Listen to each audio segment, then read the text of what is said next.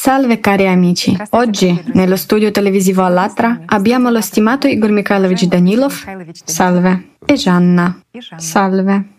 Dai tempi antichi e fino ad oggi, le persone progressiste hanno pensato e progettato come sarebbe stato il nostro futuro ed hanno sperato non solo che l'ambiente cambiasse, ma cambiasse anche la struttura sociale della società e soprattutto l'uomo stesso. Igor Mikhailovich, nel video precedente, lei ha condiviso informazioni e ha parlato dei livelli di sviluppo della civiltà e delle prospettive per tutta l'umanità. Queste informazioni sono state di grande interesse per i nostri partecipanti che sono stati molto ispirati da ciò che hanno sentito e hanno inviato molti commenti di ringraziamento. Abbiamo anche ricevuto molte domande e richieste di parlare della vita umana nella società creativa nei diversi ambiti dell'esistenza, di quelle incredibili e grandissime opportunità che si aprono per ogni persona quando si costruisce la società creativa. Ci piacerebbe molto ascoltare tutti questi fatti che darebbero a noi persone il libero pensiero e neutralizzerebbero quegli schemi della coscienza che si sono formati a causa del modello consumistico della società perché come si dice, se non si pensa al futuro, se non si fa qualcosa adesso per realizzarlo, non ci sarà mai, non arriverà. Siamo noi, in quanto persone, che in ogni istante del presente diamo forma a questo nostro futuro. Nel video La società creativa è una prospettiva di civiltà, lei ha detto che quando l'umanità entra nel primo livello di sviluppo, il primo livello di sviluppo della civiltà, ma anche tra il primo e il secondo livello, una persona può gestire il microfono microcosmo poiché tutto in questo mondo è costruito da combinazioni di particelle elementari che sapendo come funzionano possiamo controllare. Ci piacerebbe molto quindi parlare di questo in modo più dettagliato, di come la nostra società cambierà e di come questo influenzerà la vita delle persone in termini pratici. Possiamo parlare molto amici, ma è meglio vedere questo andare avanti, costruirlo e vedere e poi cercare di viverci voi stessi. Ma possiamo parlare naturalmente se lo desiderate. Se parliamo di gestire il microcosmo, allora come sarebbe questo in termini pratici nella vita umana? Cominciamo con qualcosa di semplice e basilare, diciamo con la nostra moderna fisica delle particelle elementari. A partire da oggi, come già comunemente si crede, è stato teoricamente comprovato e anche un po' sperimentalmente. La moderna comprensione della fisica è giunta alla conclusione che tutto questo mondo intorno, compresi noi stessi, luce, beh, proprio tutto. I vostri tablet, questo tavolo, i nostri operatori, le macchine fotografiche, il resto della galassia è tutto costruito da sei quark 6 leptoni e 5 quanti, i portatori delle forze fondamentali della natura. Questo è tutto, ciò che è attualmente noto, per così dire, anche se alcuni sospettano che il mondo sia molto più complesso. Ma fermiamoci a questo punto. Manipolando questi quark e leptoni, usando questi quanti portatori di forze. È possibile creare e combinare qualsiasi atomo. Non appena gli atomi si formano e cominciano ad interagire tra loro, inizia il processo non solo della fisica, ma anche della chimica, cioè la materia comincia a vivere. Quindi, qualsiasi cosa prendiamo, in qualunque modo la decomprimiamo, tutto consiste della stessa cosa. È semplice? Fantastico. Sì, è molto semplice. Molto semplice e chiaro. Ora cerchiamo di capire che il primo livello di sviluppo della civiltà, o la prima fase, dà proprio l'opportunità di acquisire ulteriore energia e allora tutto si riduce a cosa? Alla presenza di energia e alla comprensione di come è fatta, cioè dell'informazione. Se saremo in grado di manipolare l'informazione, se avremo abbastanza energia, saremo capaci di tutto. La prima fase dà esattamente queste opportunità.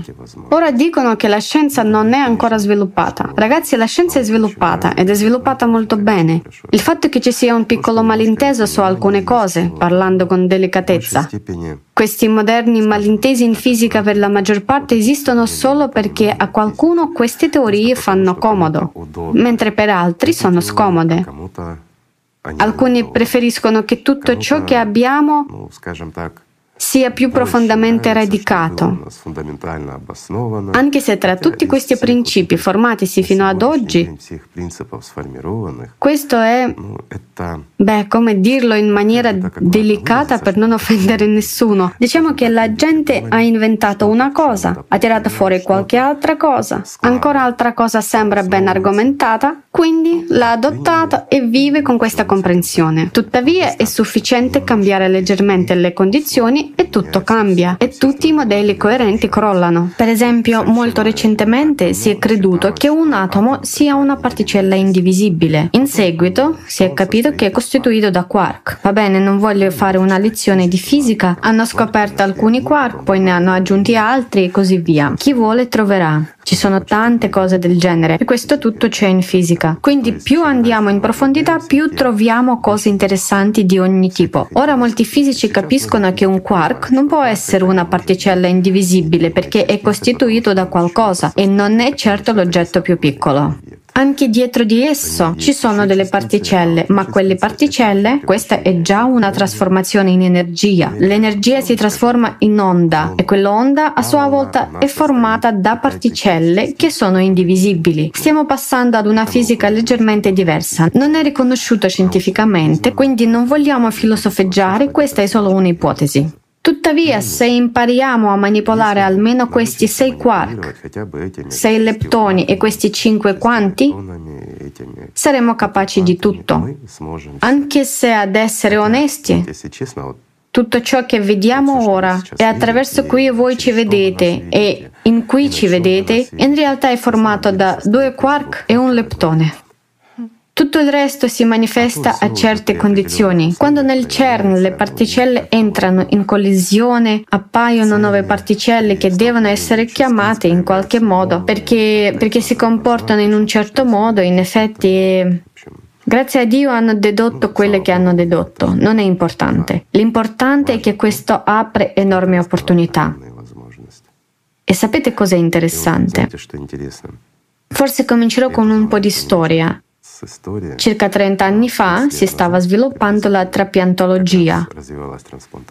Era una sorta di grande speranza della gente di prolungare la vita, di salvare vite umane ed era abbastanza interessante. Così, in una conversazione con i miei colleghi, ho detto loro che sarebbe passato poco tempo e poi saremmo stati in grado di semplicemente costruire organi a partire dalle cellule, da gruppi di cellule e impiantarli come trapianto per sostituire gli organi malati. Cioè prendiamo cellule sane da un organo malato, formiamo ciò di cui abbiamo bisogno al di fuori del corpo, proprio come se fossero dei giochi di costruzione per bambini. Ho fatto un esempio di come assembliamo il tutto come in un gioco di costruzioni e lo impiantiamo nel corpo. Non c'è nessun rifiuto perché è qualcosa di autoctono e connaturato. Mi guardavano come non come un futurologo. Abbiamo anche avuto una discussione con i medici che hanno detto che sono convinti che dovrei leggere meno libri di fantascienza.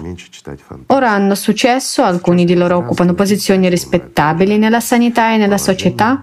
Salve amici. Allora, chi aveva ragione? Le moderne stampanti 3D permettono già di costruire.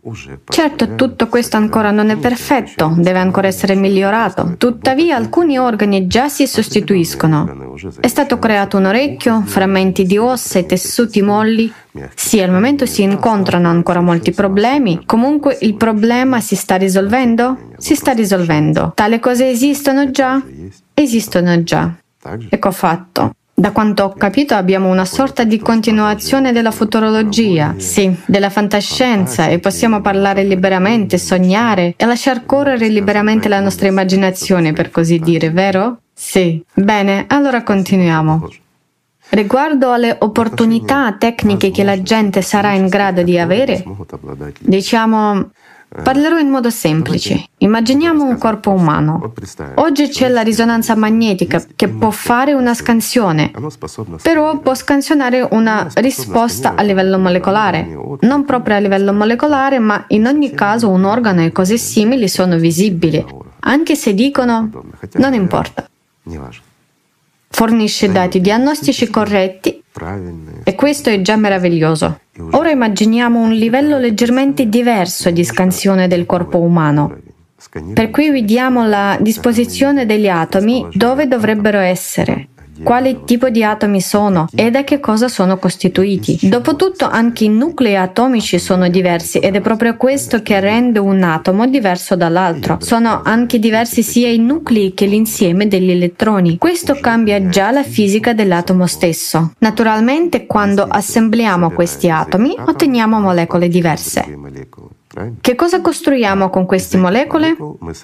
Cellule del corpo. E qualcosa di più grande, diciamo gli organi. Quindi anche se già a questo livello vedremo che tipo di atomi ci sono nelle nostre molecole in qualsiasi organo e dove sono disposti, e qui è estremamente importante la loro disposizione, le loro interconnessioni, quali quanti vengono usati durante la loro interazione e così via. Saremo cioè in grado di riprodurre tutto.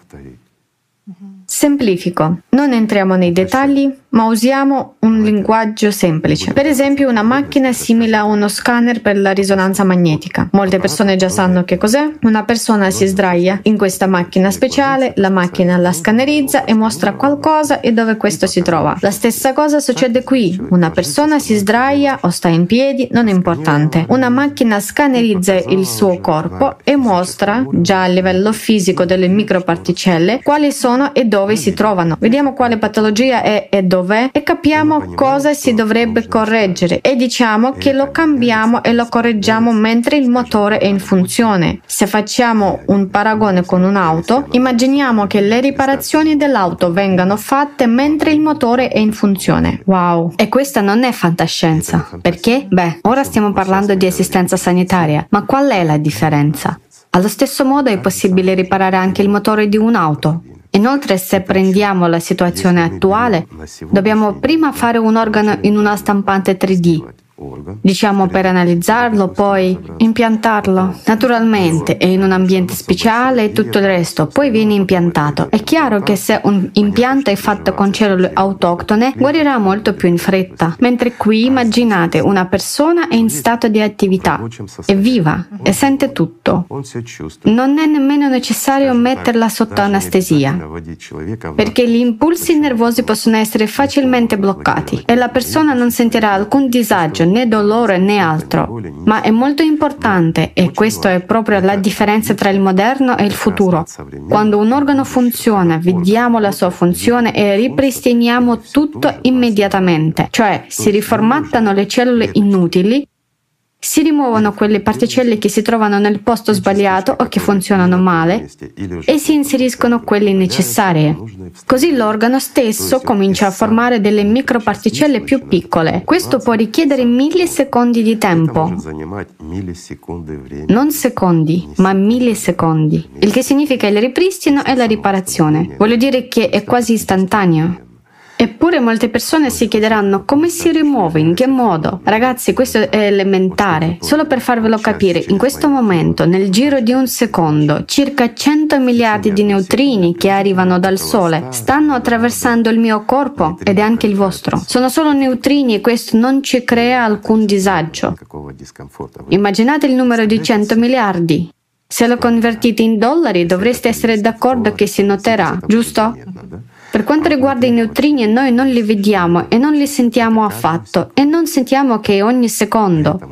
Pertanto le particelle possono essere facilmente rimosse e sostituite. Non è interessante? Fantastico. Correzione istantanea delle matrici sulle strutture. Assolutamente giusto. Ma un'altra cosa interessante. In realtà questo permette non solo di ripristinare la funzione dell'uno o dell'altro organo, ma rende possibile la correzione del corpo umano in generale. E qui per così dire, darò la mia previsione futurologica che molto più tempo sarà speso non per curare una patologia, ma esattamente per correggere il corpo, cioè proprio per quella chirurgia plastica. Dopotutto, nella nostra società tutti sono insoddisfatti del proprio corpo, quindi creeranno nuovi corpi e giocheranno con questo. È davvero così. Questo richiederà molto più tempo del trattamento di varie malattie. Perché? Perché di nuovo se un corpo viene restaurato secondo quel programma del DNA, il programma del nostro corpo è incorporato in ognuno di noi. può ora essere corretto senza problemi, chiaramente a livello genetico. In seguito tutto questo sarà molto più facile. Se introduciamo alcuni cambiamenti in quel programma, possiamo stabilizzarlo.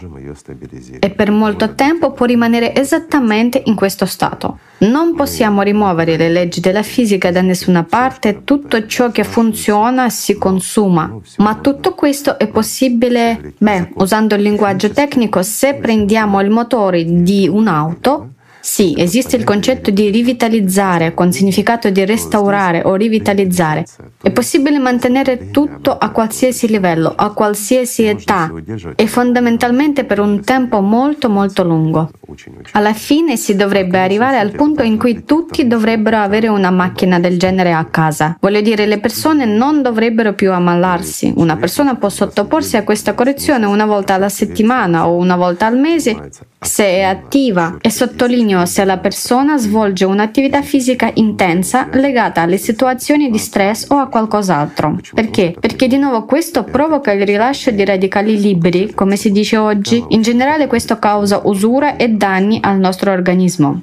Ma affinché la correzione avvenga e non si verifichi una reazione a catena che distrugga l'organismo, tutto questo può essere corretto e una persona può sentirsi bene per tutto il tempo che vuole.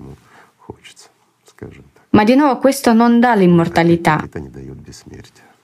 È solo un prolungamento della vita umana, è solo per un certo periodo. In ogni caso, però, una persona può vivere fino a quando il suo corpo deve effettivamente vivere, abbastanza a lungo, e può vivere in modo produttivo e felice. E questa non è assolutamente fantascienza. Basandoci sul video precedente abbiamo già capito per quali scopi la durata della vita venga prolungata e già per andare oltre anche in questo caso. I corpi possono essere modificati, possono essere resi più duraturi a seconda degli obiettivi e dei compiti e di ciò che una persona vive. Se prendiamo la vita umana ordinaria, diciamo sul nostro pianeta ad esempio, anche solo mantenere il nostro corpo in un buono stato di salute è già meraviglioso. In altre parole, possiamo impegnarci nelle attività preferite e in tutto il resto. Se prendiamo per esempio, beh, in realtà stiamo continuando la precedente conversazione, quindi di nuovo, scusatemi, mi ripeterò per farvi capire perché stiamo fantasticando. La nostra giornata di fantascienza ovviamente continua. Quindi, a questo proposito, l'esplorazione di nuovi pianeti naturalmente dovrebbe essere fatta da persone che sono inclini al rischio che intraprendono l'adempimento di compiti complessi per il bene futuro dell'intera umanità, come oggi i militari simili.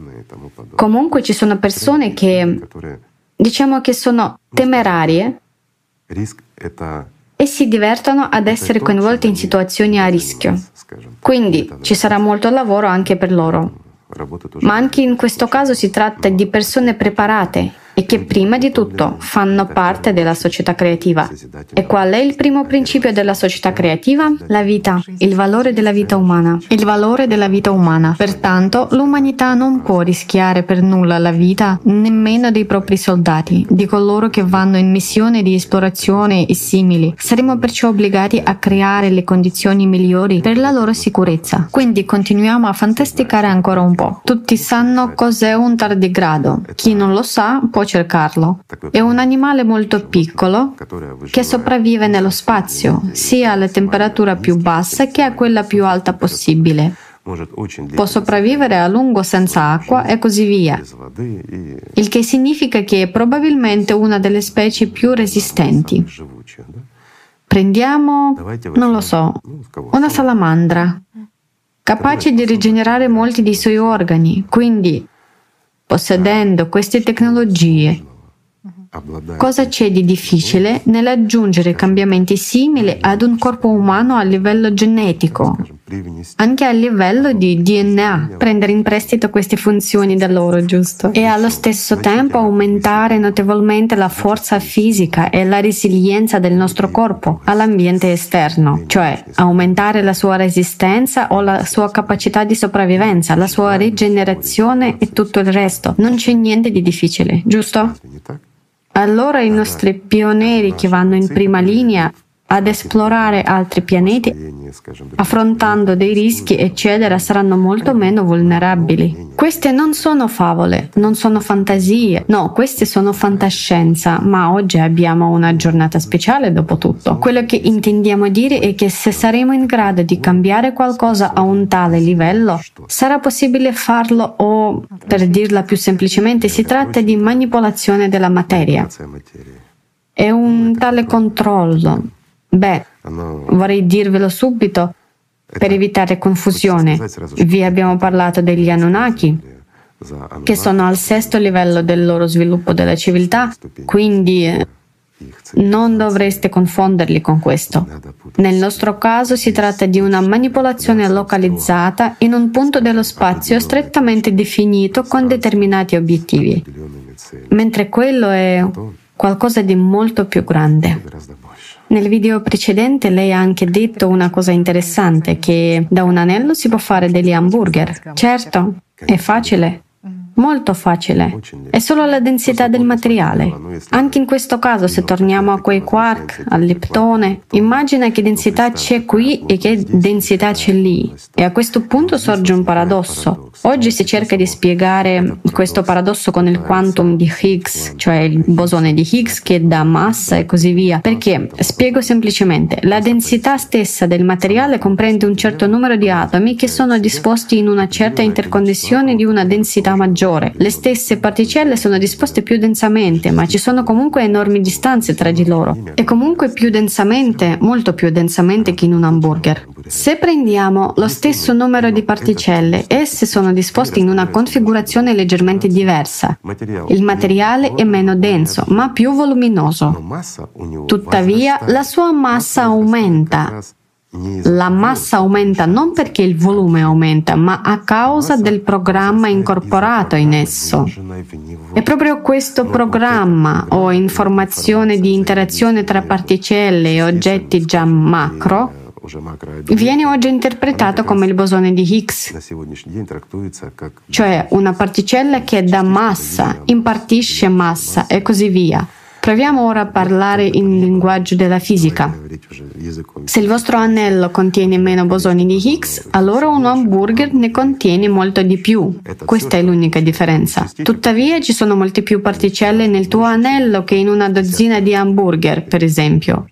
Ecco perché è possibile da un mattone fare molte cose buone.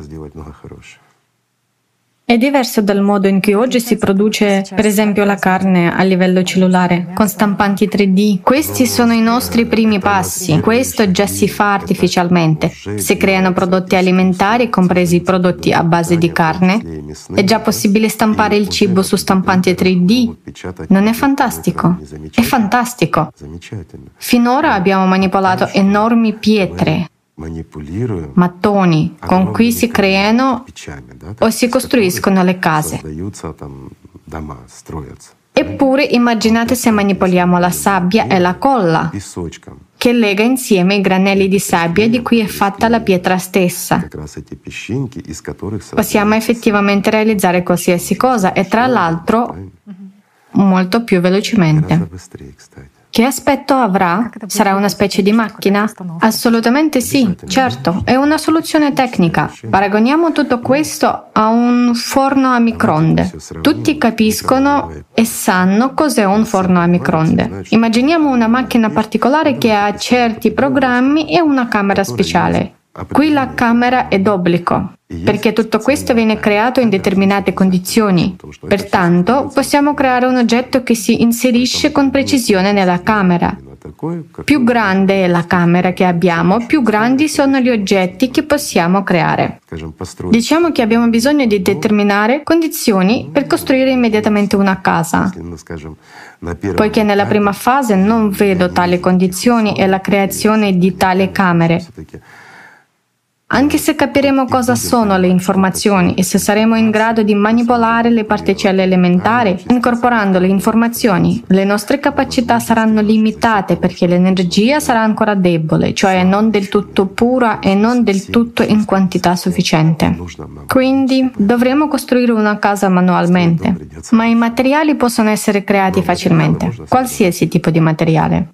Lei ha detto dunque che all'inizio assomiglia un po' a una stampante 3D. In che modo?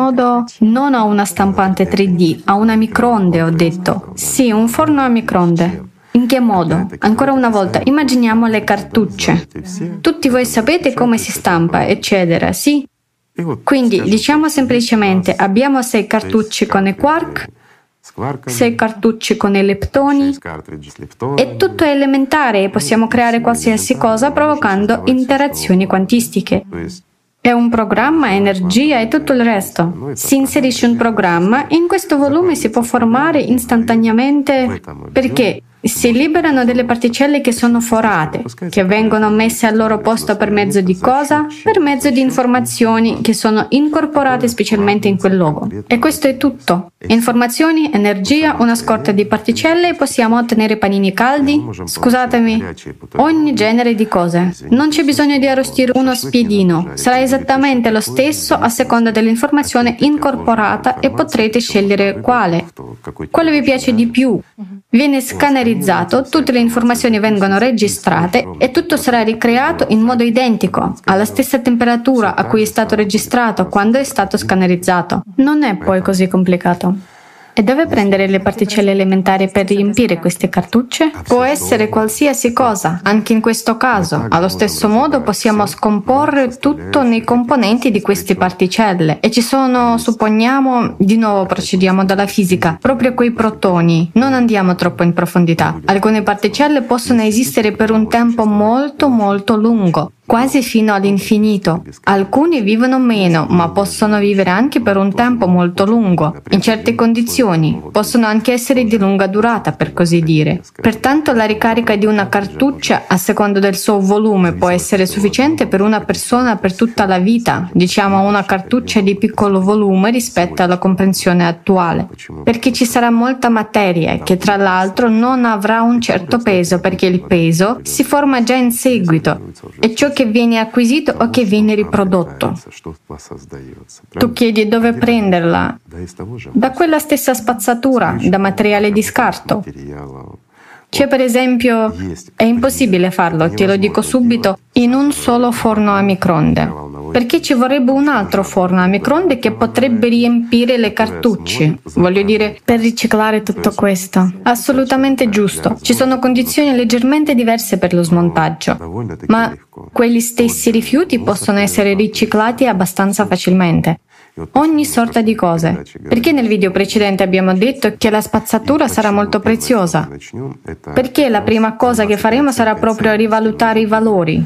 Non valuteremo più loro, ma valorizzeremo i rifiuti che la civiltà ci ha lasciato. Perché? Perché in essi ci sono molte materie prime necessarie. La spazzatura è più costosa dell'oro. Certo, basta guardare. Oggi, per esempio, quelle stesse molecole di plastica, sì, microplastica, si trovano ovunque e dicono che questo è già un problema. Sono già nell'uomo, nel corpo, ce ne sono molte negli animali marini, ovunque, ma questo è il materiale più prezioso ed è molto facile da estrarre.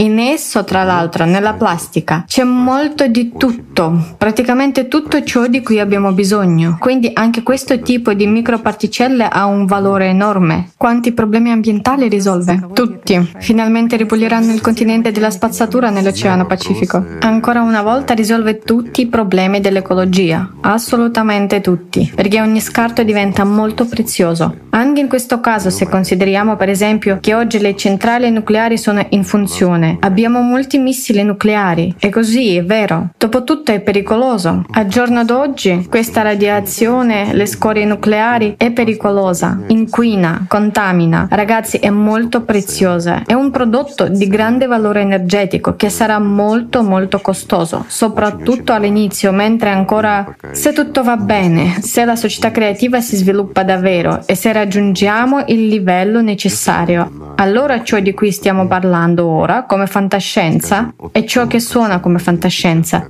può effettivamente svilupparsi molto rapidamente e potremo avere tale opportunità piuttosto rapidamente. L'unica cosa è che stiamo passando da un modello consumistico a uno creativo e per un po' di tempo avremo sia un'unità monetaria che relazioni di mercato. È naturale, questo non si può eliminare in una sola volta. Il processo di adattamento richiederà un certo tempo. Se le relazioni di mercato saranno ancora attive per allora e ci sarà ancora il concetto di unità monetaria, allora naturalmente tutto sarà estremamente costoso, soprattutto all'inizio. Intendo proprio le ricariche di queste cartucce. Tutto il resto, sapete, è come il primo iPhone.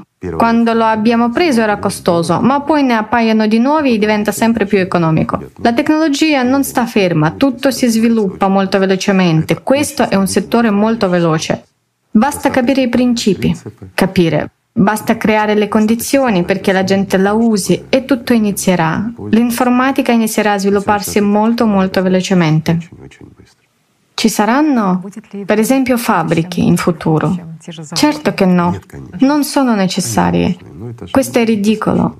Nella prima fase naturalmente ci saranno ancora fabbriche e molte altre cose, per questo dico che è estremamente difficile creare oggetti macro, anche se si sa come manipolare le particelle. Perché anche in questo caso dipende dall'energia, lo ripeto ancora una volta, cioè su larga scala, avendo una piccola quantità di energia, è estremamente difficile creare condizioni che ci permettano di manipolare queste particelle. Per esempio, è difficile creare una casa o un oggetto progetto enorme, ma per quanto riguarda quelli semplici, diciamo a partire da un cappotto di pelliccia, pantofole e cibo, dalle cose elementari intendo dire, è tutto facile. Invece un'auto Creare pezzi di ricambio è semplice, ma l'auto stessa è un po' più complicato perché occupa un certo spazio. Tuttavia tra il secondo e il terzo livello sarà già assolutamente naturale e si creerà anche oltre le dimensioni di un forno a microonde, come abbiamo detto. Perché?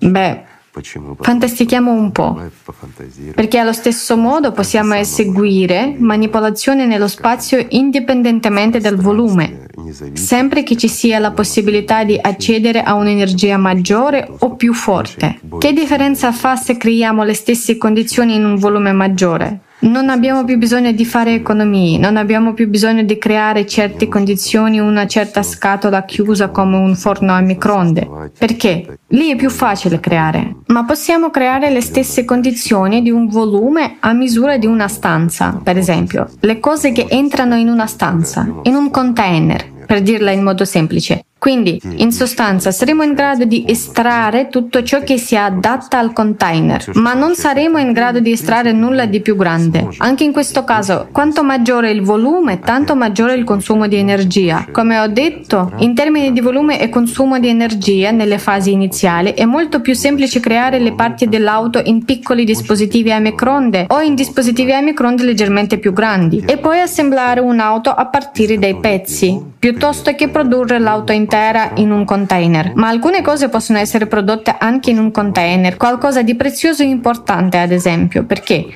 Finché c'è economia, intendo economia di mercato, Finché ci sono relazioni monetarie, tutto questo è certamente un fattore restrittivo. Ma quando si è già arrivati al secondo o al terzo livello, è chiaro che non c'è denaro, le energie sono già completamente diverse. Ed è già esplorazione e creazione di enormi oggetti nello spazio. Ecco perché tutto dipende ancora una volta dall'energia. Non è fantascienza, è tutto reale. Molte persone cominceranno a fraintendere. Ragazzi, immaginiamo un'astronave che può volare da un braccio della galassia all'altro o all'altro bordo della nostra galassia. Sì, deve essere grande, deve essere abbastanza pesante e molto complesso secondo l'attuale conoscenza.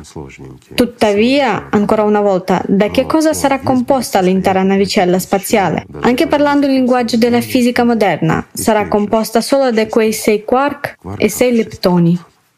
Non è così, amici. Che differenza c'è?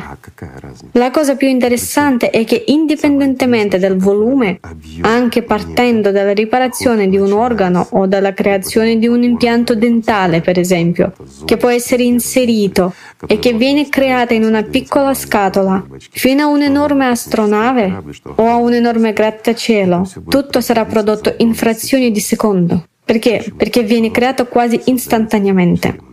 Il valore del tempo umano, giusto? Non il valore del tempo, queste sono condizioni fisiche. Voglio dire, sarà impossibile crearlo come stampa su una stampante 3D. Si crea dall'interno verso l'esterno istantaneamente. Sì, qui si crea tutto all'esterno, mentre lì si crea istantaneamente dall'interno verso l'esterno. In questo caso le interazioni crescenti formano tutto.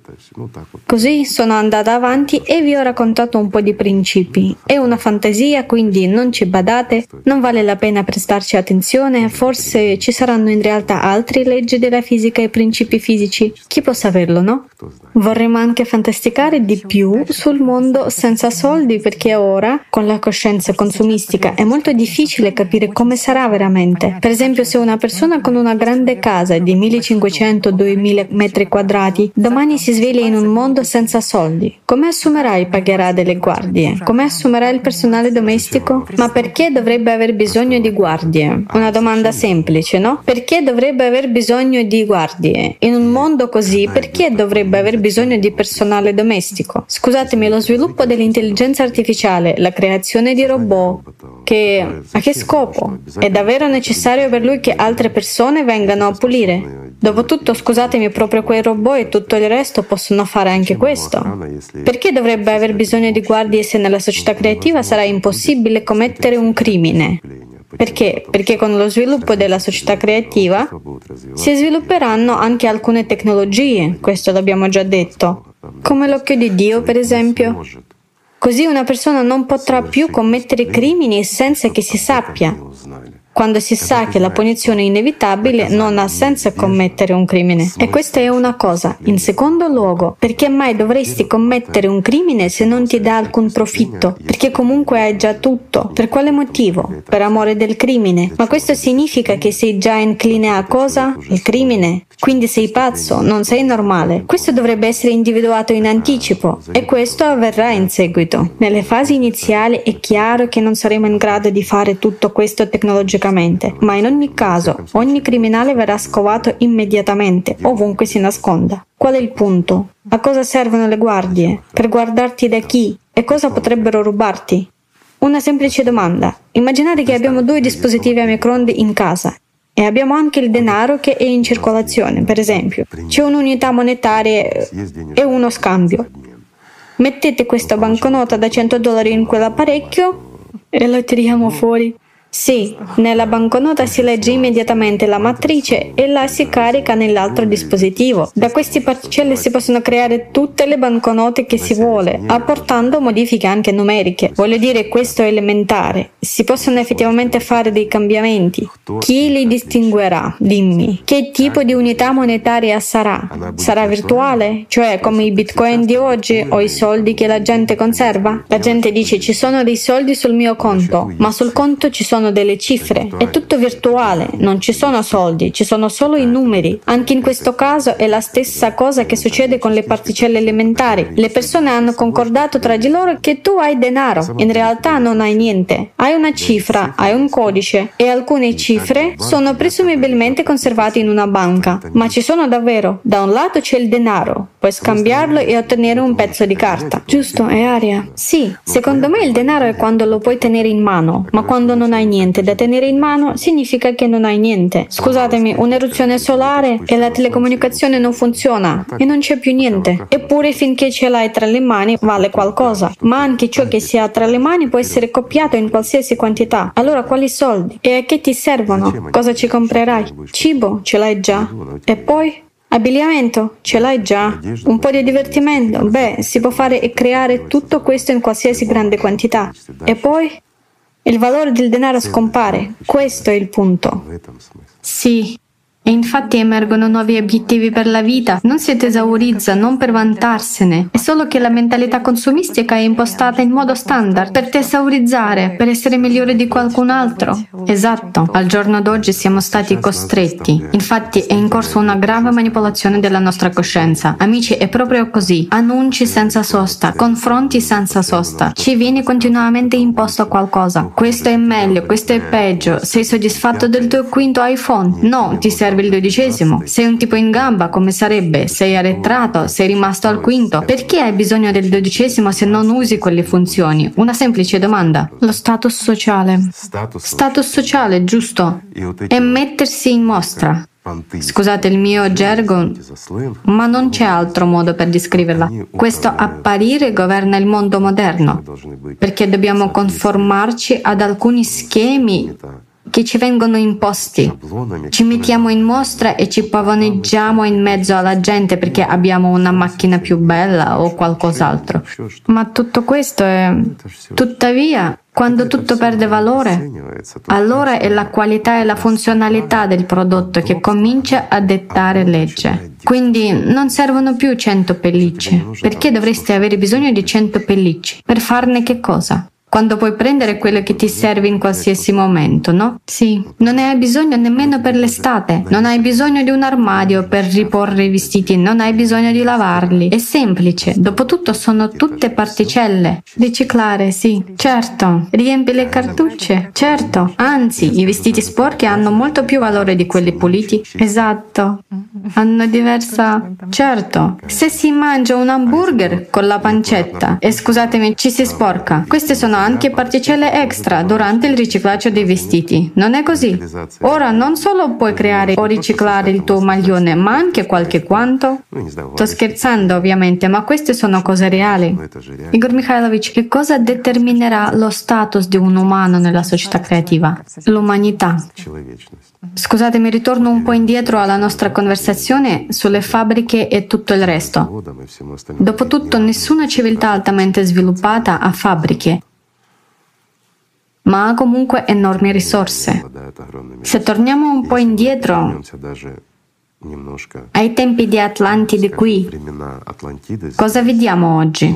Ci sono megaliti che sono lavorati tecnicamente per di più lavorati a un livello che oggi non conosciamo. Parlo dei resti di quell'antica civiltà. In fondo oggi i manufatti sono estremamente complessi, estremamente difficili da restaurare e non è chiaro. Eppure non vediamo quasi nessuna fabbrica o altro. Perché? Una semplice domanda. È veramente così? Perché il primo livello offre enormi opportunità, anche se non l'hanno raggiunto. Erano però avanzati tecnologicamente, ma non hanno raggiunto quel primo livello perché avevano conservato il potere e quindi sono rimasti incivili.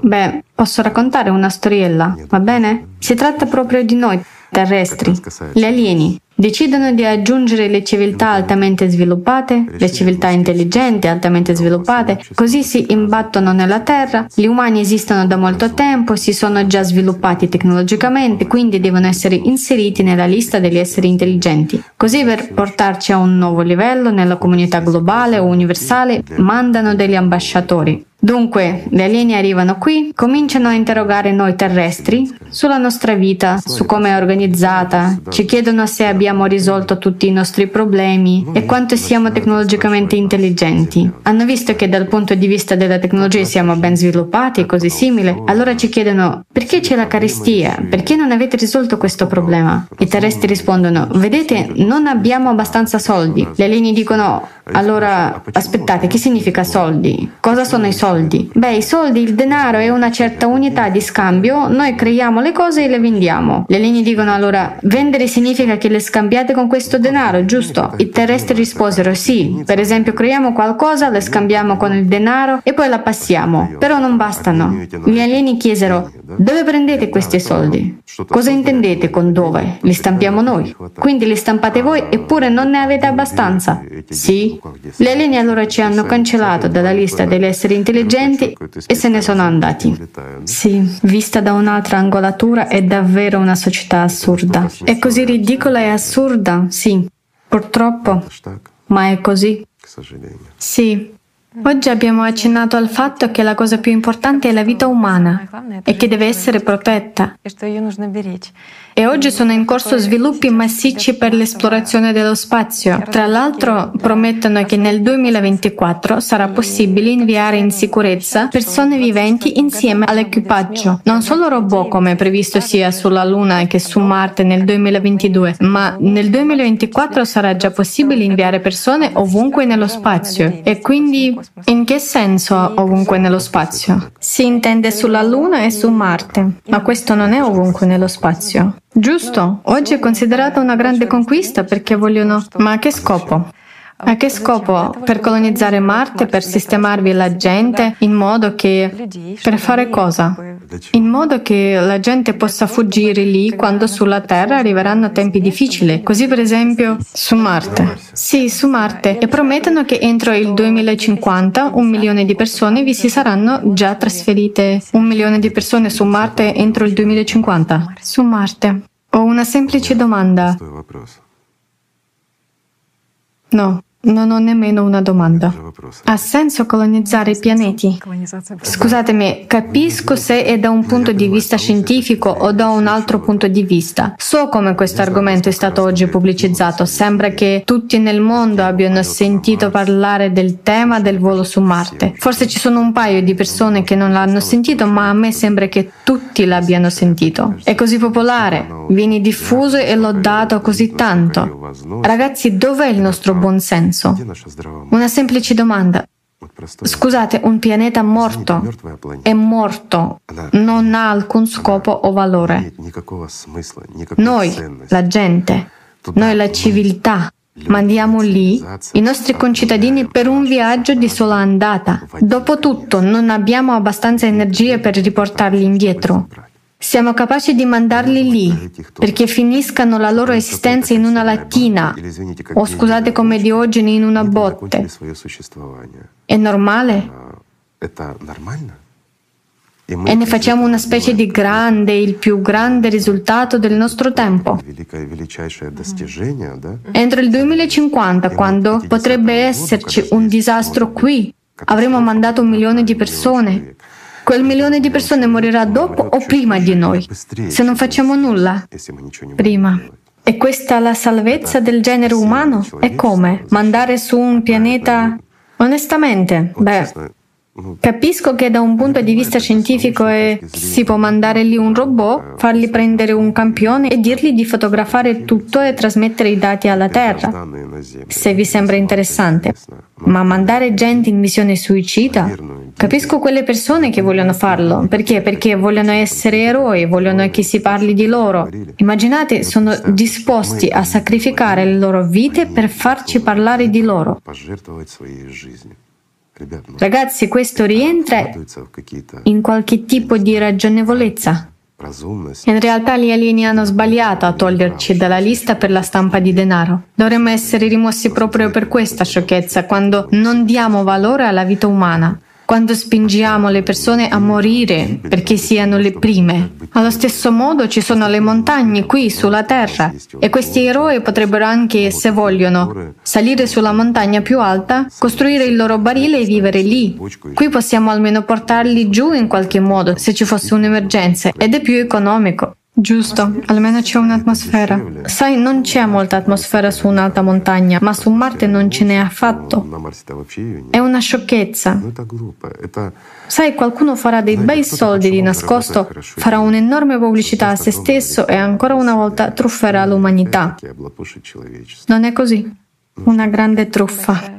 È solo una grande e stupida truffa. Credo che richiederà decine di miliardi di fondi. E quanti mass media sono coinvolti, quante persone sono coinvolte, quanta attenzione umana vi è investita. Questo è qualcosa che a noi come umanità non servirà assolutamente a niente. Immaginate se invece investiamo questi mezzi, il costo dei mass media, del denaro, della nostra attenzione e di tutto il resto nella società creativa, nella costruzione della società creativa. È in quello di cui abbiamo parlato, che un essere umano abbia tutto e cosa più importante, non abbia soltanto la salute, non solo gli approvvigionamenti materiali, ma anche l'opportunità di vivere, di vivere nella gioia e nella sicurezza. Perché? Perché nella società creativa questo è garantito, sia la questione della sicurezza che tutto il resto. Non è così. Allora cos'è meglio? Penso che questi fondi sarebbero più che sufficienti, davvero. E quella risorsa... Ora ne stiamo parlando, il che significa che ne abbiamo sentito parlare dai mass media e da ben più di una fonte. Inoltre, di norma, si tratta di giornali e di media mainstream o di notizie e tutto il resto. I mass media non parleranno della società creativa. È il 100%, almeno per qualche tempo. Ma quando otterremo una certa massa e arriverà un momento critico, quando la gente comincerà a scoprirlo e quando il resto si renderà conto che costruire la società creativa è inevitabile perché è quello che tutti vogliono, allora l'accetteranno. Voglio dire solo allora, ma fino ad allora tutto andrà come è andato, cioè secondo il modello consumistico, perché i media sono controllati, appartengono a qualcuno, anche se è strano però, la gente ci lavora e sono persone persone intelligenti. Se voi l'avete capito, è difficile trasmetterlo agli altri? Di nuovo, ci prendono in giro come umanità. Ci manipolano, ci prendono in giro e ci dicono che gli eroi rappresentanti dell'umanità andranno su Marte. Pensi che molte persone che soffrono di una mancanza di autorealizzazione, ma che tuttavia hanno una megalomania ipertrofica, che bravano tale attenzione mondiale, diranno immediatamente sì, Vogliamo, siamo eroi. E sapete, io farei ricoverare queste persone in una clinica psichiatrica, in modo che gli psichiatri li sorveglino. È sbagliato quando una persona è pronta a morire per un progetto internazionale falso, che non farà nulla di buono per l'umanità. È ridicolo, solo perché la gente parli di lui. Scusate, non vi ricorda qualcosa? È come i maniaci che fanno cose oltraggiose e i terroristi che si fanno saltare in aria. Per quale motivo? Perché la gente ne parli. Ma non è normale. La stessa situazione si verifica con il sacrificio di sé. Capisco quando è fatto per la gente e assolutamente per la vita di qualcun altro. Allora è comprensibile. Ma qui si tratta di persone ingannate o malate. Può darsi che le persone ingannate abbiano ceduto a questa moda pensando di sacrificare la propria vita per gli altri. Qui c'è una scusante. È normale, questo se non si rendono conto che si tratta di una truffa e faranno un viaggio di sola andata. In generale è un po' spiacevole, parlando sinceramente. Ci sono così tanti progetti di questo tipo e noi come umanità siamo ingannati e manipolati, per usare un eufemismo. Sì, e quanto denaro viene speso per questo? Trilioni, somme enormi, enormi somme di denaro. Basta guardare anche uno solo inutile programma marziano. Con quei fondi si potrebbe compensare pienamente diciamo, lo sviluppo della società creativa. E cosa c'è di meglio? La vita futura di tutti noi, di tutti, e dei nostri figli, contro qualcosa di semplicemente inutile. Beh, ma è emozionante. Sapete, un volo su Marte è come una competizione internazionale, come le Olimpiadi, in cui ci sono tante emozioni e preoccupazioni e tutti ne parlano. È un peccato che le persone vengano ingannate, anche se in realtà nella società creativa potrebbero essere molto più utili alla società. E non solo sarebbero felici loro, ma porterebbero la felicità anche ad altri. Naturalmente, questo è lo scopo della società creativa. Se qui ci vantiamo l'un l'altro e cerchiamo di apparire di più di quello che siamo e c'è una lotta per chi è superiore all'altro, una lotta che in realtà si traduce in chi imbroglierà chi e chi prenderà da chi, cioè uno forte prenderà da un debole e così via, uno furbo da uno stupido. Nella società creativa invece tutto è esattamente l'opposto e sarà valorizzato tutto quello che hai fatto per le persone. Il tuo talento, la tua creatività dovrebbe dovrebbero al contrario portare gioia e benefici agli altri e la gente parlerà proprio di chi avrà fatto di più in tal senso. Voglio dire, gli eroi cambiano e da eroi astratti, se prendiamo la nostra storia, in realtà è una storia di omicidi e di violenza, una storia di conquista. Cosa ci dice la nostra storia? Tutta la storia dell'umanità è costruita su, sul dominio, sull'autodistruzione, su qualcuno che distrugge qualcun altro. Sì, l'intera civiltà. Mentre la storia creativa è costruita proprio sullo sviluppo, sulle nuove scoperte e questi sono aspetti completamente diversi. Questa è la differenza ed è enorme. Nei video precedenti abbiamo anche accennato alle tecnologie della coscienza artificiale, per cui le abilità acquisite da una persona saranno a disposizione di tutti, naturalmente. Cioè chiunque può integrare queste abilità. Certo, anche in questo caso affrontiamo la questione in modo ragionevole. Molte persone diranno la coscienza artificiale, dobbiamo prima affrontare la nostra coscienza. Naturalmente in primo luogo dovremmo affrontare la nostra coscienza, tuttavia la coscienza artificiale può dominare sulla personalità proprio come lo fa la nostra coscienza differenza. Ma esiste, scusatemi, un orologio come una margherita? Così si può vedere visivamente e se si accende l'indicatore significa che qualcosa non va. Si preme allora un pulsante e questo è tutto. Sì, e, e subito. Una specie di internet si spegne nella testa, ma l'abilità acquisita rimane perché si è formata nei nostri neuroni. Questa è la capacità che acquisiamo grazie alla coscienza artificiale. Molto di ciò che abbiamo capito rimane lì. Beh, come se fosse abbiamo ristretto. Voglio dire che si può spegnere facilmente, ma ci fa anche capire, ancora una una volta che la coscienza non siamo noi, anche la nostra coscienza non siamo noi. Da tempo immemorabile si dice che in un umano ci sia un diavolo che un angelo e ciò che appartiene al mortale, al diavolo, tutte le sue capacità sono esattamente la nostra coscienza, mentre quello che sentiamo, colui che osserva la coscienza e che accetta, come si dice, la sua propria coscienza e dice ho sentito, ho sapevo che stavo sbagliando, se lo sapevi perché l'hai fatto? Una semplice domanda, perché perché la coscienza è più forte. Così fa fare cose stupide, combattere per l'egoismo, lottare per l'orgoglio, andare su Marte e in generale anche escogitare questa truffa. Una persona che vivesse, come si dice, con il cuore, con l'anima, non lo farebbe. È solo la coscienza che crea queste combinazioni, questi inganni, tutti i progetti fraudolenti e tutto il resto.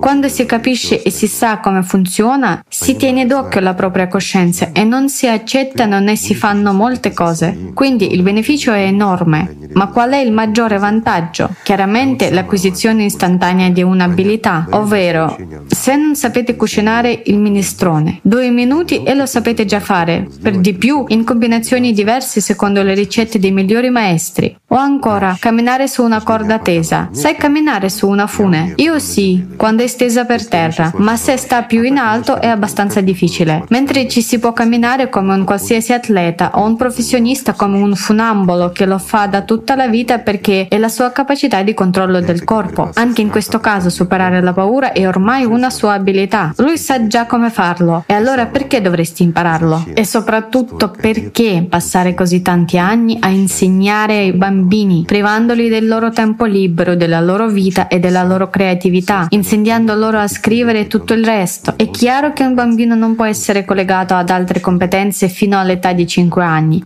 Ma dopo questo periodo di 5 o 6 anni giunge il momento in cui queste abilità possono già essere attivate liberamente ed egli acquisirà tutto molto rapidamente. Vedrà cosa gli piace, dove crescere, dove svilupparsi. Intorno ai 12 o 14 anni una persona dovrebbe già definire i suoi desideri e le sue aspirazioni, quale scienza, quale campo o che cos'altro preferisce, e poi sviluppare anche le sue capacità, acquisendo le competenze che tutta l'umanità ha avuto, che noi abbiamo, e in più può svilupparle ulteriormente, lavorando su queste competenze per le persone, sviluppandole ulteriormente. Per esempio prendiamo lo sport. Dicono la gente non lavorerà, vivrà solo per sé. Per esempio, se qualcuno non vuole andare a lavorare ma vuole esercitarsi agli attrezzi, sviluppa questa capacità. Non solo l'uso degli attrezzi per varie tecniche complesse e simili, ma comincerà persino a migliorarli in modo che siano più agevoli. E questa in realtà è un'abilità che possiamo ottenere istantaneamente. Questa persona passa tutta la vita per raggiungere un risultato, mentre noi lo otterremo immediatamente. Ed è davvero così. La coscienza artificiale o coscienza addizionale è sfruttata da tutte le normali civiltà e non può non essere sfruttata. Anche noi lo sfruttiamo, ma questo è, scusatemi, il livello più primitivo. Quello che avete ora connesso a internet non è altro che una coscienza supplementare, non è così? Non è integrato con la vostra coscienza perché di che cosa avete bisogno? Avete bisogno di energia, di energia primitiva. Allora vedete dove siamo arrivati? La prima cosa che ho detto è che avete bisogno di energia per farla funzionare e accenderla. Se abbiamo energia possiamo far funzionare tutto. Ecco da dove viene tutto. Tutto il resto sono solo cifre, sono particelle, sono informazioni, sono onde. Tutto questo non è affatto complicato. In questo caso è esattamente la stessa cosa. E che dire della comunicazione con le altre persone? Dopotutto ci sono così tante lingue nel mondo di oggi. Questa tecnologia della coscienza artificiale ci aiuterà nell'aspetto della comunicazione? Certo, al 100%. La cosa più interessante è che le lingue scompariranno molto rapidamente. Completamente del tutto. Rimarrà come eredità culturale, rimarrà come comprensione, ma tutto questo scomparirà perché è inutile. Si svilupperà un'unica lingua. Quale? L'umanità lo deciderà da sola, ma sarà una sola e molto più completa di adesso. Non più semplice ma più complicata. Beh, sì, ora la coscienza tende a semplificare tutto, anche le lingue. Sì, la coscienza cerca di semplificare tutto, soprattutto le lingue e tutto il resto. Ebbene, la tecnologizzazione è in corso e i relativi sconvolgimenti, ma ci sarà un'espansione del linguaggio, ma la lingua sarà una sola. La cosa più interessante è che con questi aiutanti non bisogna imparare e perdere tempo. Tutto questo è istantaneo. Tuttavia, i bambini studieranno comunque, fino a 5 anni naturalmente. Igor Mikhailovich, oggi lei ha parlato anche della tecnologia dell'occhio di Dio e nel video Gli angeli non cadono ha parlato dell'onniveggente occhio di Dio, di questa tecnologia. Ma come può questa tecnologia essere utilizzata in modo positivo, cioè nella società creativa? E qual è la differenza tra il suo utilizzo in una società consumistica e in una società creativa? Guardiamo questa tecnologia quando viene utilizzata nel modello consumistico. Che cosa darà? Darà vantaggi a chi l'avrà. Perché? Perché il vantaggio viene subito, dal punto di vista anche in questo caso, in un modello consumistico, si tratta di militari, di servizi segreti e tutto il resto, con l'obiettivo di ottenere informazioni segrete, eccetera, e della sorveglianza totale di tutti e di tutto. Cosa permette questa tecnologia detta l'occhio di Dio? Di vedere ogni persona ovunque si trovi. È impossibile proteggersi da questo, è impossibile schermarsi e le persone possono essere trovate ovunque. Immaginate per esempio un sottomarino. Per quanto vi ci nascondete, qual è lo scopo di un sottomarino? Avvicinarsi a qualcuno in modo impercettibile, diciamo al tuo rivale o da un punto di vista militare, cioè dalla prospettiva della ricognizione. Voglio dire perché? Perché ovunque si trovi una persona è visibile. Quindi immaginiamo per esempio i sottomarini. Lo scopo di un sottomarino è quello di avvicinarsi furtivamente alle coste di un nemico convenzionale e di portare armi nucleari. In altre parole, questa è in realtà una cosa terribile al giorno d'oggi, passare inosservati e riuscire a distruggere le persone in un altro territorio. Domanda. Con la tecnologia occhio di Dio è possibile? È impossibile. Che tipo di sottomarino potrebbe avvicinarsi di nascosto? Contromisure dirette. C'è una prima linea, per esempio, ma anche in questo caso si può vedere chi è e dov'è. Vuol dire che si possono vedere le persone, giusto? Certo, si può vedere dove sono tutte le persone. Di nuovo, oggi la gente si vanta. Alcuni si vantano di avere i missili più veloci che arriveranno in volo e nessuno sarà in grado di difendersi. Altri si vantano, tra l'altro, alleati tra di loro. Altri si vantano di avere la più grande quantità di armi nucleari che non devono nemmeno esplodere, basta lanciarle e non ci sarà più spazio per la vita. Questo tipo di vanto, sapete, è come i bambini in una sabbiera. Chi ha la pala più grande, chi ha la macchina più bella, lo stesso vale qui, senza capire le cose semplici, che tutto questo è contro la nostra vita, contro di noi, contro la gente comune, contro i nostri figli. Ma loro apparentemente vogliono proteggerci. Quindi immaginate, con un'arma qual è l'occhio di Dio. È possibile vedere tutti, chi è, dove e i suoi stati emotivi. Ed è qui che entra in gioco la seconda parte, proprio quella Vajra, Cosa dà la Vajra?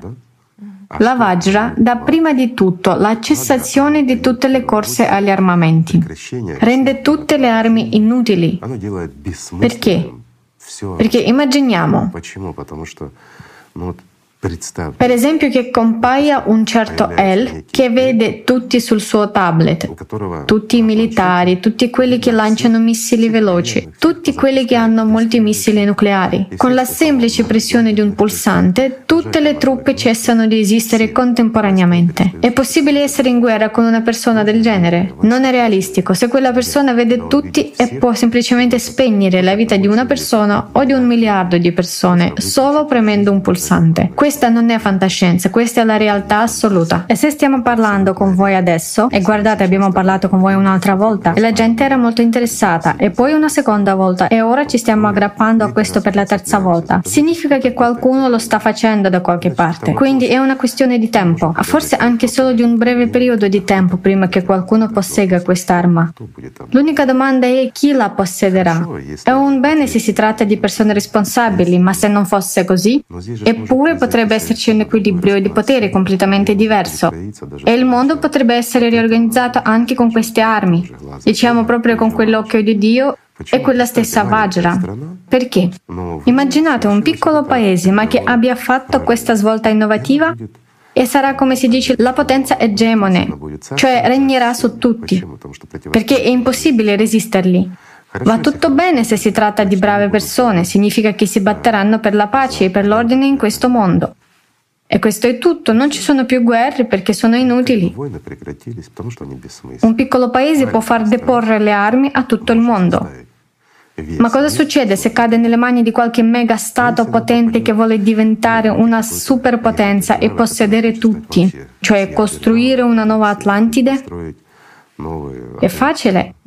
Nessuno potrà opporsi ad essa, perché chiunque volesse opporsi semplicemente cesserebbe di esistere. Chiunque parli da una posizione di forza semplicemente cessa di esistere. E allora che si fa? Quei missili molto veloci, qualcuno deve lanciarli, quei missili nucleari, qualcuno deve spedirli, lanciarli, tutto il resto. Ma se non ci sono persone in grado di farlo, allora tutto questo è solo spazzatura, no? Ecco perché in effetti fa molta paura. È uno strumento molto pericoloso. Da un lato può garantire la sicurezza e fermare tutti i conflitti militari, dall'altro lato può semplicemente diventare il re del mondo intero. Tutto dipende da chi lo possiede. È una scelta della gente. Anche qui c'è giustizia e anche questo andrebbe affrontato con onestà. È sempre una scelta umana che decide il destino del futuro dell'umanità. Questo è vero ma è giusto quando l'umanità decide il proprio destino. In questo caso, se parliamo specificamente di questa tecnologia, essa non può appartenere a tutti, perché deve essere esclusivamente nelle mani di qualcuno. Sarà nelle mani di qualcuno e non ci sarà modo di sfuggirgli. La domanda è nelle mani di chi? È estremamente difficile influire su questo. Non guardiamo però la cosa dal lato negativo, ma da quello positivo. Nella società creativa, la presenza dell'occhio di Dio che cosa dà? In fondo dà l'opportunità di vedere i drastici cambiamenti che avvengono nel gruppo neurale del cervello di una persona, cioè le situazioni critiche, le tensioni e tutto il resto. Per esempio, una persona si ammala e non se ne rende ancora conto, ma un'ambulanza sta già andando da lei. Fantastico. È una vita umana, il suo valore, sì. Certo, questo avviene nelle prime fasi, quando una persona ha davvero l'opportunità di possedere la tecnologia per migliorare la salute del proprio corpo, la prognosi delle malattie e tutto il resto, allora non ha nemmeno bisogno di un'ambulanza. Nelle prime fasi dello sviluppo della società creativa questo è necessario e penso che queste tecnologie di cui stiamo parlando ora, di Vajra e quest'altra, siano già in fase di sviluppo da qualche parte, perché tecnicamente è possibile farlo anche con la nostra energia, quindi non è un grosso problema. Ma prendiamo il lato positivo. Un malato viene aiutato. Dio non voglia c'è un terremoto, molte persone rimangono intrappolate sotto le macerie, mentre con questa tecnologia sono visibili. Si vede davvero dove ci sono persone vive e dove c'è prima di tutto bisogno di aiuto, perché è impossibile schermare il segnale. È un vantaggio, sì. E ora un altro punto, il più importante, secondo me il più importante. Quanti milioni di persone scompaiono ogni anno senza lasciare traccia? Conosco solo le statistiche riguardanti i bambini in un paese, negli Stati Uniti nel 2018 sono scomparsi più di 420.000 bambini, riguardando solo i bambini di un paese. 420.000 in un solo paese e non il più grande del mondo. Abbiamo la Cina, abbiamo l'India dove c'è molta gente e abbiamo il resto del mondo dove vivono anche miliardi di persone. Sono milioni di persone che ogni anno spariscono senza lasciare traccia, quindi con questa tecnologia dell'occhio di Dio non scomparirà più nessuno. È semplicemente impossibile che scompaia senza senza lasciare traccia. Ed è anche molto importante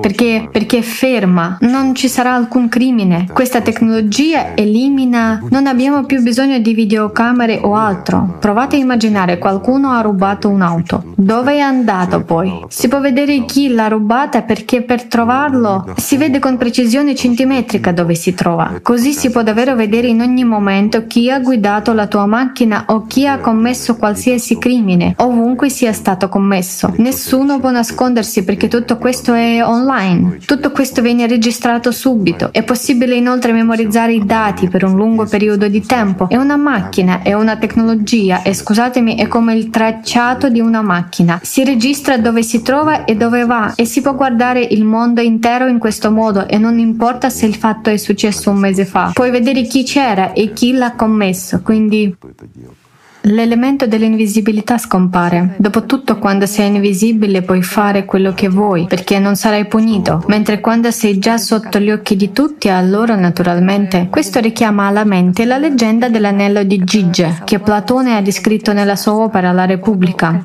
Un comune pastore trovò in una grotta un anello d'oro sul dito di un uomo morto e si rese conto che lo rendeva invisibile. Indossando questo anello iniziò a fare cose molto brutte sedusse la regina, uccise il re con il suo aiuto e divenne re lui stesso. E la morale è che fondamentalmente tutte le qualità umane dovrebbero essere instillate prima di tutto della società stessa, in modo che non ci siano più le stesse intenzioni o pensieri che si hanno oggi. Diciamo che a causa dei modelli una persona cerca immediatamente di trarre un vantaggio per se stessa, naturalmente, cioè o trarne profitto o ottenere il potere. Al 100% è un modello consumistico, forma tutto, quindi dovremmo onestamente ammettere che El vive in ognuno di noi. Dategli le condizioni adatte e si manifesterà. Ecco perché quando si costruisce la società creativa è estremamente importante essere assolutamente onesti, capire e creare quelle condizioni in cui questo El non si manifesti mai in nessuno, nemmeno in minima parte, altrimenti tutti si sforzeranno di ottenere il potere. Ed è per questo che questa tecnologia Proprio quella Vajra è terribile perché la Vajra dà l'invisibilità. La cosa più interessante è che la Vajra è inutile senza l'occhio di Dio. Molti si chiederanno come sono interconnessi, giusto? Perché sono interconnessi. L'occhio di Dio in realtà mostra uno o più oggetti e dove si trovano, mentre il Vajra è come un supplemento. Ecco perché si è detto che è composto da due elementi. Il Vajra può semplicemente distruggere oggetti pericolosi o indesiderati, eccetera. Questo è il punto dei suoi diversi componenti, per così dire. Ma un oggetto diventa visibile proprio perché l'occhio di Dio lo prende di mira e lo mostra. Senza l'occhio di Dio Sapete, lo paragonerei a quanto segue. Immaginate un arciere che tira in modo eccellente e non manca il bersaglio. Robin Hood, per esempio. Mentre qui, se lo priviamo della vista e dell'udito, o li chiudiamo e lo riggeriamo un po' nello spazio e poi gli facciamo colpire il bersaglio, cosa colpirà? Tirare al buio. Se non vede e non sa, per quanto sia bravo, se non vede il bersaglio tutto è inutile. Perciò Risulta pertanto che in una società di questo tipo il bisogno di strutture militarizzate è completamente eliminato, si liberano così moltissime risorse umane. Sì, certamente, un numero enorme di persone che possono contribuire allo sviluppo della società creativa, all'esplorazione dello spazio e così via. Ma ancora una volta, parliamo onestamente, chi va a fare il militare? Chi ama l'adrenalina, ricerca il rischio o qualcosa d'altro? Persone per cui una vita pacifica può essere noiosa Eppure, scusatemi, ma nella società creativa, quando si sviluppa, si aprono davvero nuove opportunità, proprio per queste persone che possono lavorare per l'intera umanità invece di essere al servizio di qualche El particolare, compiere la sua volontà e uccidere persone innocenti. Cioè, viene detto che sono colpevole perché sono nemici. Ecco, non ti serve pensare altro. Ti hanno detto che una persona è un nemico e tu vai e la uccidi. E se lui uccide te, tu rispondi, ma per quale motivo? È una battuta, ma è vero. In questo modo invece i militari potranno servire l'intera umanità. È un male questo, amici. Quando lo si fa non per l'interesse egoistico di qualcuno e non per i profitti di qualcun altro, ma per la vita di tutte le persone, per renderla più bella, per colonizzare un pianeta in più, per potersi spostare lì e creare altri miliardi di persone sul nuovo pianeta. Questi pionieri saranno dunque certamente le stesse persone che sono in prima linea, al fronte anche adesso, e che devono proteggere i loro territori. Sono eroi. Gli eroi di oggi non sono quelli che attaccano per impadronirsi di ciò che appartiene agli altri, ma quelli che proteggono il proprio. Igor Mikhailovich, lei ha appena parlato delle due componenti. Qual è la struttura di Vajra? Tania, ne parliamo dopo. Scusate, non c'è niente di complicato, è davvero possibile. E per quanto lo vogliamo, è solo una questione di sviluppo tecnologico.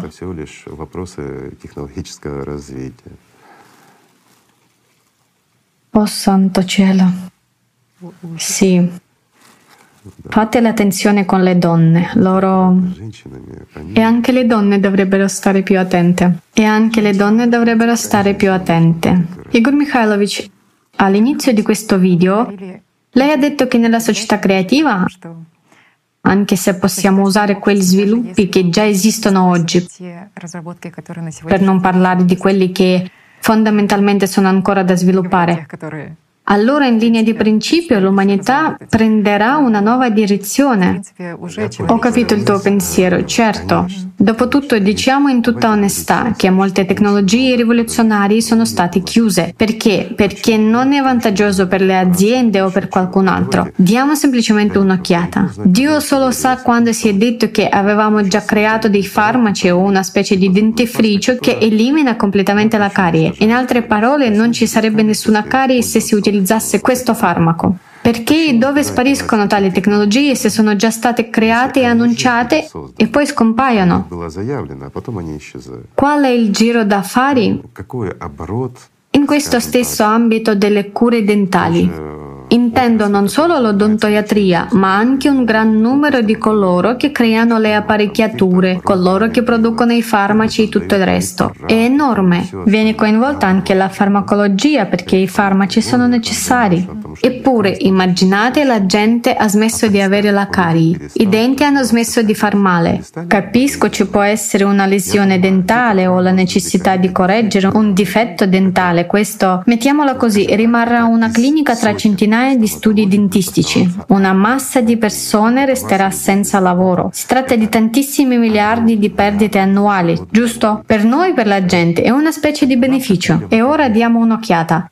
Quante persone rimarranno senza lavoro se questa tecnologia verrà introdotta? Ovvero affrontiamo il problema da una prospettiva diversa nel modello consumistico. Dove si ritroveranno? I loro figli dovranno morire di fame o cosa? Non parlo di quelli che ci guadagnano di più, parlo di coloro che sono coinvolti in questo ambito. O immaginate la correzione della vista, che è facile. È finita qui, non servono né occhiali né collirio, niente. Tutto questo esiste da molto tempo. Ma fino a che punto questo non è vantaggioso? E le lenti? E gli occhiali? E tutto il resto? Una fabbrica che produce tutto questo posti di lavoro? Certo, è un'industria multimilionaria e questo riguarda tutto, qualsiasi cosa prendiamo. Prendiamo proprio quei generatori di di energia. Oggi ce ne sono di magnetici, sono già in produzione e simili, con un'efficienza maggiore di uno. Beh, non quell'efficienza e non quell'energia di cui abbiamo parlato nel video precedente, ma è almeno già qualcosa.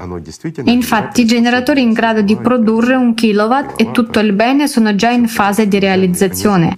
Non è più fantascienza. Se un paio di anni fa si parlava ancora di fantascienza e non può esserci un generatore senza carburante non è realistico, oggi è una realtà assoluta ma d'altra parte non li vendono, li affittano e la gente paga per l'energia che producono. Ma il fatto stesso che esistano ha già distrutto il mito. Ma in realtà quanti di questi generatori di energia libera sono stati creati? Moltissimi. Tuttavia molti sono finiti male, senza che sia stato permesso di svilupparli tutti. Come quelli di Searle e molti altri sono stati semplicemente proibiti. Perché? Da un lato perché è veramente poco redditizio per i magnati, mentre dall'altro lato si tratta di un numero enorme di persone che resterebbero semplicemente senza lavoro a causa dell'implementazione di questa tecnologia, giusto? Non dobbiamo andare lontano, una lampadina che c'è in ogni casa, dopotutto ne stavano riducendo le ore di vita di proposito, il che significa aspetta, è diverso se una lampadina funziona per 100.000 ore o funziona per 1000 ore. La differenza c'è. Compri una lampadina e poi non la compri più. E poi sarà un numero limitato di quelle lampadine che servono. Le abbiamo fatte in un anno e questo è tutto. Vedete? E allora dovremo chiudere la fabbrica, licenziare la gente, mentre ora ogni anno cambiamo le lampadine così tutti lavorano e tutti sono contenti. Lo stesso vale per le batterie. Anche se una batteria ha un ampere per un'ora di lavoro, allora si possono creare delle batterie che funzioneranno all'infinito, quella non è più una batteria. Quelli sono già dei generatori ed è diverso. È possibile? Sì, è possibile. È stato fatto? Sì, è stato fatto. Dopotutto non diciamo che non è accaduto. È accaduto. Immaginate le batterie che vengono messe in quella stessa vettura Tesla. E questo è tutto. Non hanno bisogno di essere caricate. Continueranno a funzionare all'infinito finché non si romperanno. Tutto si rompe e così via. Ma è redditizio? Non per chi le fabbrica. Chi le fabbrica fabbrica e le persone che ci lavorano. Guardiamo anche le persone dopo tutto. Immaginate che uno stabilimento chiuda perché non serve e ci sono decine di migliaia di persone e dietro di loro ci sono decine di migliaia di famiglie e decine di migliaia di bambini. Dove dovrebbero andare nella moderna società consumistica? Quando entrano nel mercato del lavoro, quando le fabbriche vengono chiuse a causa dell'implementazione di qualcosa. E ora guardate la difficoltà qui. Nella società creativa è bello, è meraviglioso, non sarà un problema perché tutto questo è per la gente. Ora percepiamo in modo diverso le sue parole sul perché è così importante costruire e non distruggere come fa la società moderna. Prima costruire qualcosa di nuovo. Naturalmente, la distruzione immediata è semplicemente inammissibile quando non abbiamo ancora deciso sul nuovo, perché se iniziamo a distruggere in modo sconsiderato subito dopo aver introdotto queste tecnologie, finiremo in realtà senza un boccone da mangiare. Quindi tutto dovrebbe essere fatto nel modo giusto. Dopotutto è necessario riflettere e valutare. Ce n'è in abbondanza una massa di tecnologie che permettono di rendere la vita davvero bella. Quello di cui abbiamo parlato con voi oggi, che queste particelle possono essere manipolate perché non è difficile, sono cose effettivamente molto semplici. Per poterci avvicinare a questo però è necessario cambiare la società, è necessario cambiare l'atteggiamento verso l'altro, molte cose devono essere cambiate. Tutto questo dovrebbe procedere facilmente, è un processo naturale, non significa che ci vorranno centinaia di anni o decenni, in realtà è un processo molto veloce, ma dovrebbe procedere secondo un piano e con un approccio equilibrato, dal semplice al complesso, in modo che si tenga conto di tutti gli otto principi fondamentali della società creativa. La cosa più importante per noi, prima di tutto, è imparare a rispettarci e ad amarci l'un l'altro. E tutto sarà possibile allora, sia la società creativa sia quello di cui abbiamo parlato oggi. Tutto questo è facile, è semplice e non è affatto fantascienza. Sì, in effetti ci sono queste tecnologie, è solo che sfortunatamente Fortunatamente, sai cosa non c'è? La società creativa e dovremo lavorare su questo. Dobbiamo lavorare. Allora amici, grazie mille per essere stati con noi, grazie anche a voi. Grazie mille Igor Mikhailovich, grazie. Amiamoci semplicemente l'un l'altro e costruiamo la società creativa, se ne abbiamo bisogno. Grazie per essere stati con noi.